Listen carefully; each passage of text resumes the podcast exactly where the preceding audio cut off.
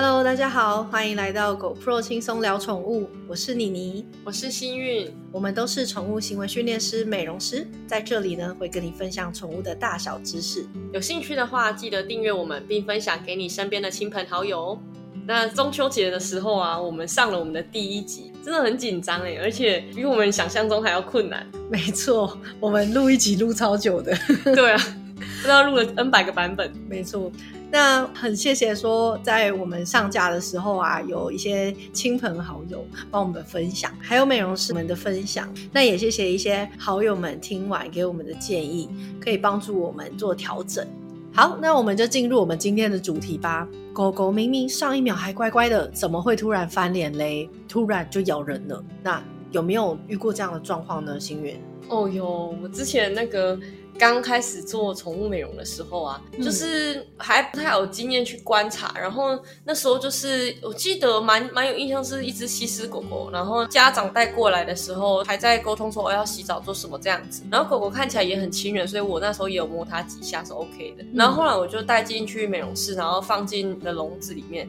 那之后要真的要做它的时候，手一伸进去就马上被咬到了，嗯，当下就真的是吓一大跳这样子。对啊，然后嗯，像突然被咬的情况，其实也蛮常听到，就是家长可能会说，比如说像哦，他可能觉得他的狗很亲人、很亲狗，所以常常带去公园，想要去交朋友这样子，然后就都会发生，就是说可能他可能原本看到陌生人也会想要靠近去互动，但是当人一伸过去要摸他，觉得他很可爱，想要摸他的时候，却又突然咬人。那这样听起来好像。不管是一般我们家庭在饲养狗狗去互动的过程，还是说在美容室美容师在工作的过程中，好像就是有时候就会出现像这种狗狗突然间攻击人的这种案例。那我看抖音上面好像也很多 这种类似的影片。没错，今天就是要告诉大家怎么观察狗狗。在发动攻击之前啊，其实他们都会有一些细微的征兆，来减少一些咬伤的意外发生，这些都是非常重要的压力讯号。好，那大家可以想一下，像如果说我们今天去假设去邮局好了，那去邮局的时候，就是你本来排队排的好好的，结果突然有一个先生插队在你面前插队了，那这时候可能一开始我们会用轻咳的方式，然后如果那个人没有反应的时候，我们可能就会。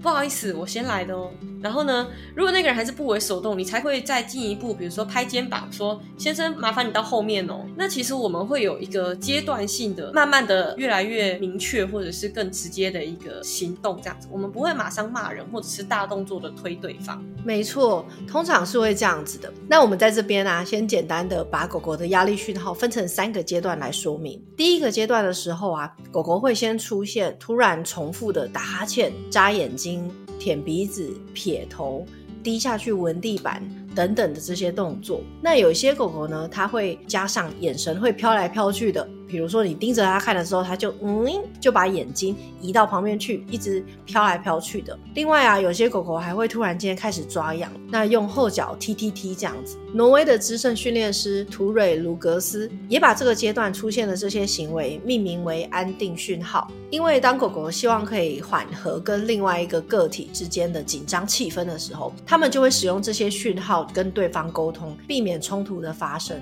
嗯，那我们常常会被问说，打哈欠、舔鼻子要怎么分辨是压力讯号，还是他只是刚好出现这些行为啊？因为平常就偶尔都会出现啊。确实啊，我们不能说，哎，我们看到狗狗打哈欠，看到狗狗舔鼻子，我们就说它一定是压力讯号，或者是它一定是安定讯号，而是说我们要去搭配观察当下的环境，然后或者是周边有没有发生什么样的刺激啊，有没有什么样的事情，还有狗狗的其他肢体语言，我们综合去观。察才会比较准确。像比如说舔鼻子好了，明明前面就没有好吃的东西，诶，它为什么莫名其妙突然出现一直舔鼻子的动作？那这就不太合理嘛。像这样莫名其妙出现的行为，也是我们可以去参考是不是压力讯号的一个判断。总之就是不能都用单一的迹象去观察。那等一下我们讲的这些阶段，我们后面讲的阶段也是一样。再来第二阶段，狗狗会出现回避行为。那这些行为呢，它是像是更明确的在躲避，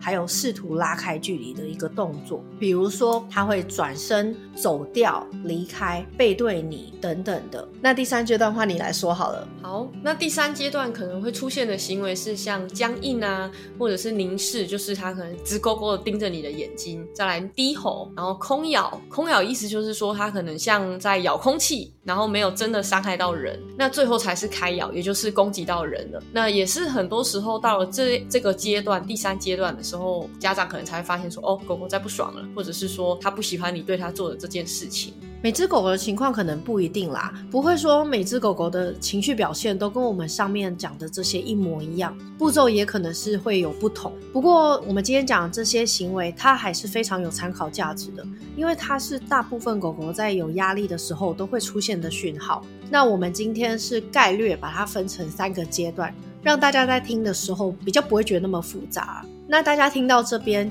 应该已经知道说，狗狗它真的要在攻击之前。他会先跟我们讲很多的话，用他的肢体语言来告诉我们说：“哎，我现在不太舒服，我现在觉得很有压力，请离我远一点，等等的。”就会先做这些，让我们预防，或者是他自己会想要预防的冲突的发生这样子。可是这时候就会，嗯，有些人就会想要问说。为什么有些狗，我们觉得它并没有这么多的过程啊？它好像可能一开始，嗯，我们仔细观察，它好像一开始确实哦是有一些安定讯号，可是它在很短的时间内就直接跳到开咬了。哦，那怎么会这样子呢？没错，的确有一些狗狗可能会因为之前的经验，让它觉得说，哎，用其他的方式是没有太大意义。而选择直接跳到所谓攻击的手段来保护自己。嗯，大家可以回想一下我前面提到的邮局插队的例子，因为先前被插队的时候，我们试图让对方自知理亏，然后就是退到后面去这样子。可是很显然，在我举例的过程中，就是那个先生可能他就是不予理会这样。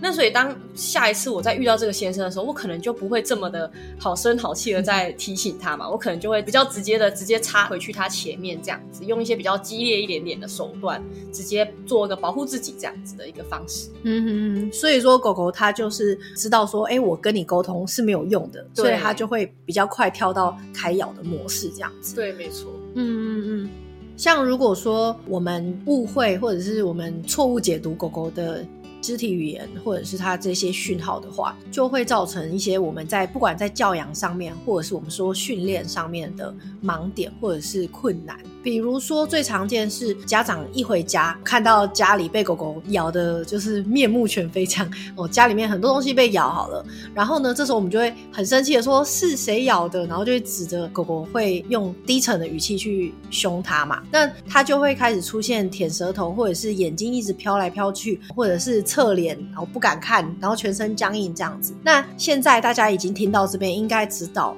这些就是我们所谓的安定讯号，也就是所谓狗狗在压力的时候会展现出来的行为。但是呢，如果我们这时候把它解读成说，哎，它是内疚，狗狗在内疚，那我们就会觉得说，它已经知道它错了。那它这时候为什么？为什么它已经知道它错了？然后他还要一直犯错，那你可能就会再来进一步的解读，说他是在故意故意的，对对对，或者是就是故意，然后耍白目这样子，故意让你生气，或者是因为爸爸昨天没有喂他吃罐罐，所以他今天在闹脾气，这样等等这些误解啦。那当然，这样你的训练方式就会有所不同嘛。那这就是所谓的误解情绪讯号会带来的这些错误的解读。那今天这集的主题呢，就是要教大家如何判断压力讯号。那压力讯号对于美容师跟家长来说都是非常重要，而且学会看懂压力讯号，可以提升在工作中的安全，或者是说在家里居家的互动啊，还是甚至是训练一些小小指令的时候，你都可以观察到狗狗当下的对这样的操作的接受度，或者是说它当下的情绪表现这样子。最后，压力讯号其实对于训练师来说，当然也是非常重要的。有，因为我们常常会接触到陌生的狗狗，我们可能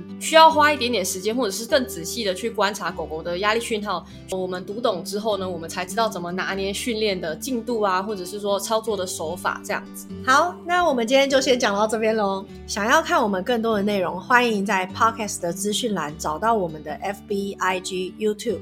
如果喜欢今天的内容，请帮我按下订阅，在 Podcast 评分和留言。谢谢大家的收听，下次见，拜拜。